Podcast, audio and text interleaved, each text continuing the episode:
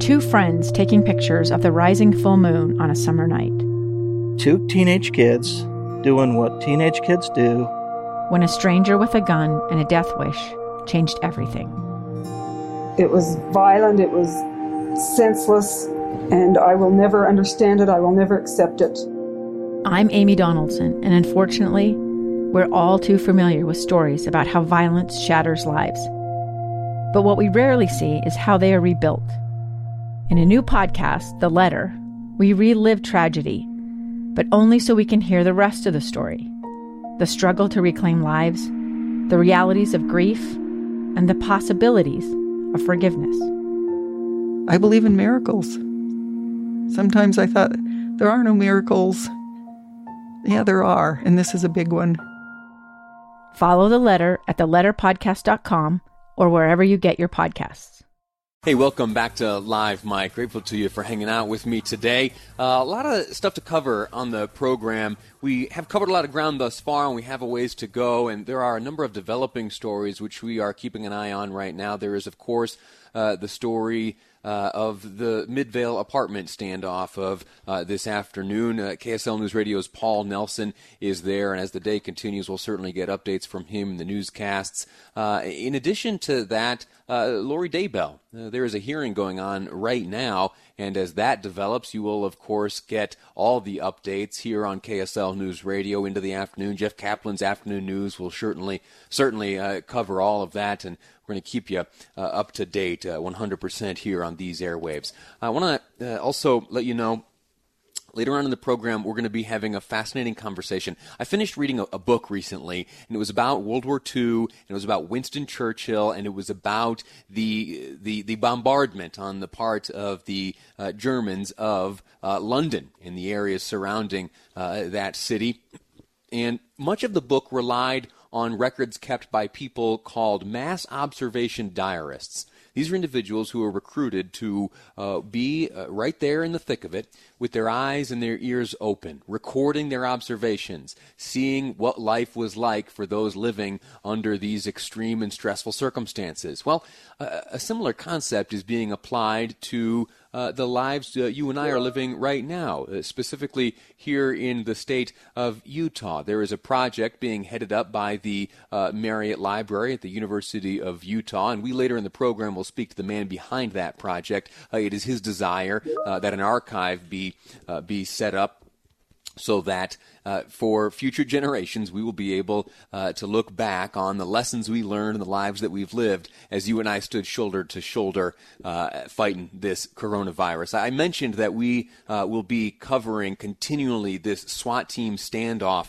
uh, with an armed individual at uh, a Midvale apartment. And as a matter of fact, we have uh, updates right now. KSL uh, News Radio's Kira Hoffmeyer joins me now. Kira, w- what are you learning? So, Lee, we've learned that two adults, one man and one woman, have been confirmed dead inside the apartment. Both are deceased from gunshot wounds, according to police there.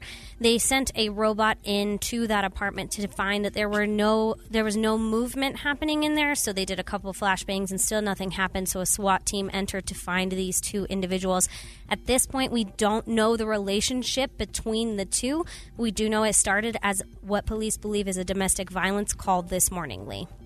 Uh, Kira, thank you so much. Uh, a lot of questions there still to be asked. I know that KSL News Radio's Paul Nelson is on scene, and as the day continues, uh, we will do our utmost to get the answers to all these unanswered questions. What was the relationship between these two individuals? Who was responsible uh, for the, these two people uh, ending up dead today? Uh, are officers okay? Is everyone uh, otherwise all right? And when can that community expect to return to some semblance of normalcy after quite the disruption here today? That's all upcoming, certainly, on these airwaves today here on KSL.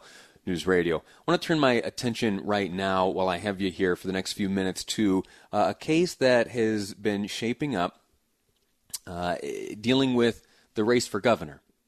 Uh, you remember uh, kind of late in the race, there was an individual named Jan Garbett. She appeared here on my radio program and announced that she uh, was going to be running for governor and that she would be attempting to get her name on the primary ballot by collecting signatures. And that, interestingly, in fact, this is the, and, and I've asked folks to fact check this for me. If you have any insight into this, let me know.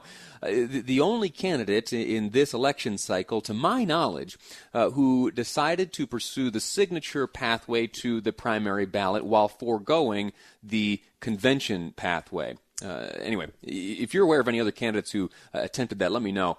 Well, then coronavirus struck. And Jan Garbett uh, appeared again on my radio program. Uh, and recently, uh, on episode 90 of Live Mic, uh, Jan Garbett discussed with me why she had decided to halt her efforts to collect the signatures.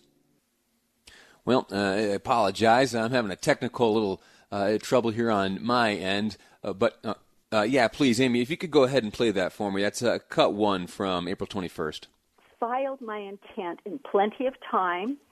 So, you know, obviously I wasn't doing it at the same time everybody else was gathering signatures. They'd had a month head start or longer on me. But I did file it within plenty of time, and I began gathering signatures. By the time I stopped gathering. I was getting close to 2,000 signatures a day.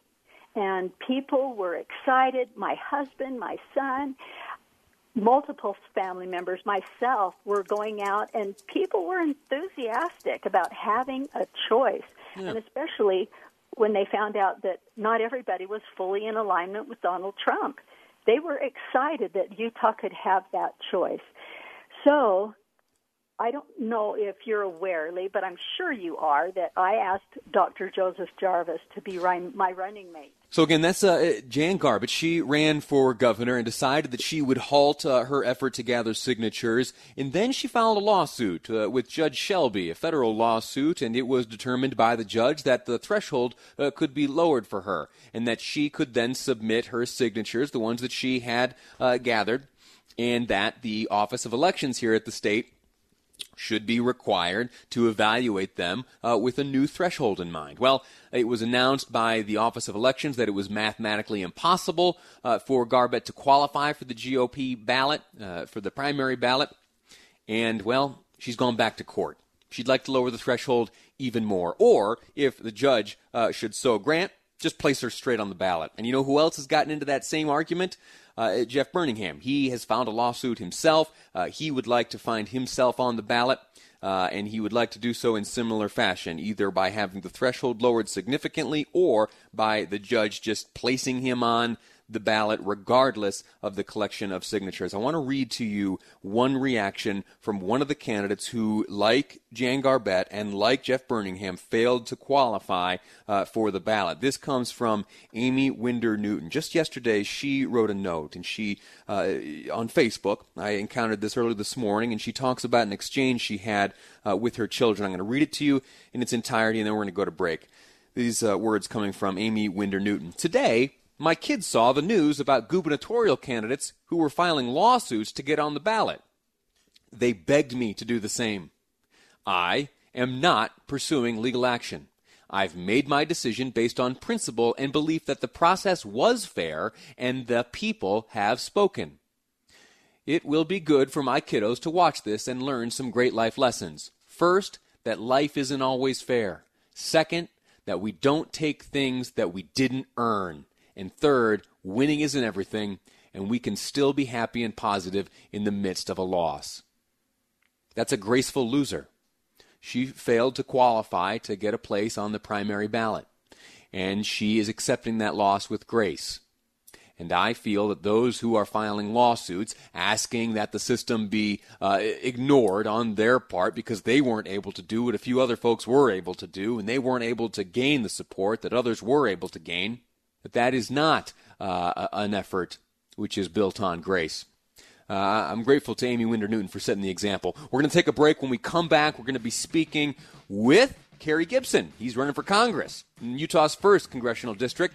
He'll be my guest next. See how the race is going for him. This is uh, part one of a series uh, where we take a look at all the candidates running to represent you as a member of Congress in Washington, D.C. That's ahead next on Live Mic. I'm Lee Lonsberry, and this is KSL News Radio.